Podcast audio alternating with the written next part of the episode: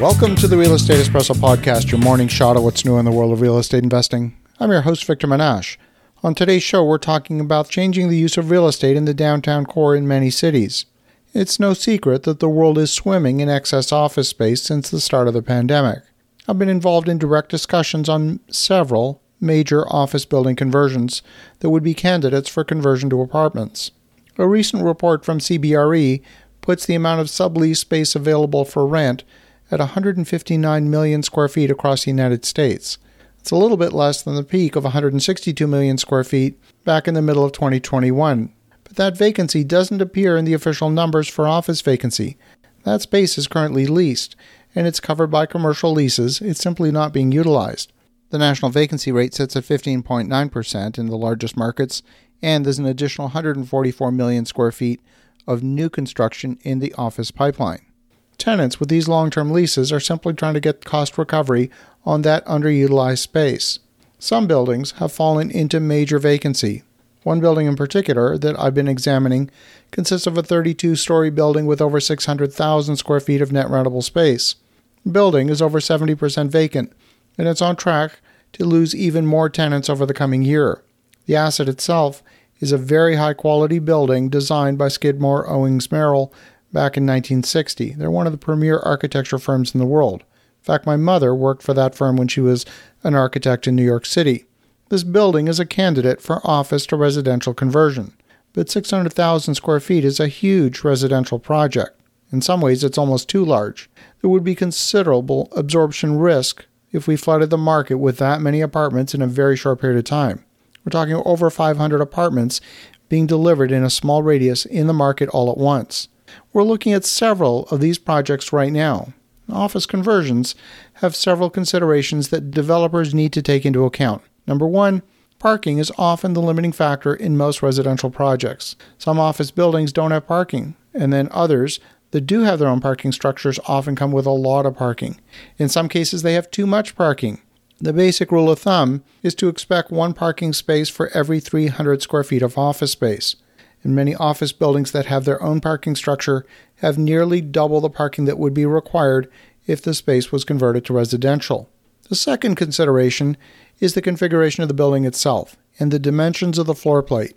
Many buildings, for example in New York City and Manhattan, are way too large to be candidates for conversion.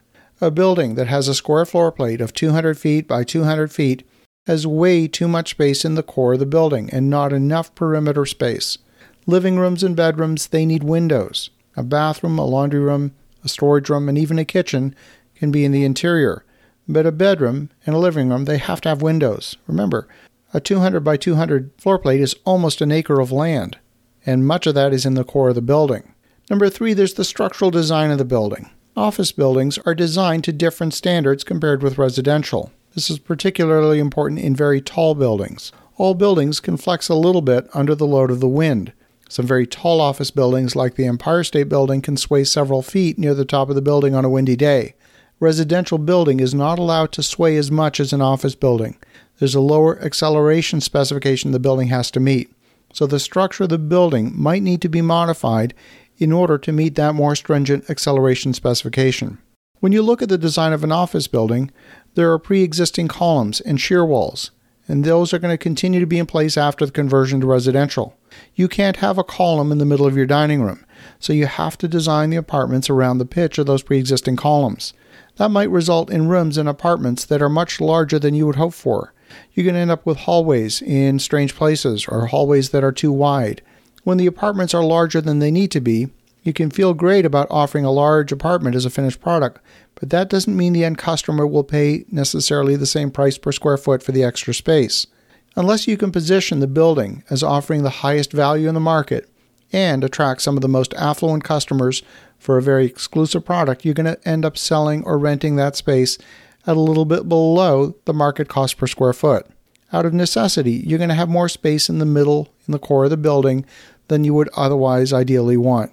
That means hallways are going to be wider and longer.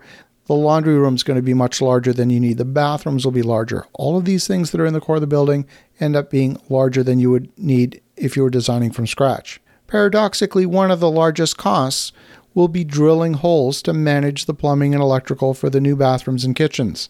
An office building usually has a couple of bathrooms per floor, usually centrally located near the elevators, but every shower, bathtub, kitchen sink, and toilet will need a hole to be drilled through the concrete floor, and that can result in thousands of holes being drilled through the concrete.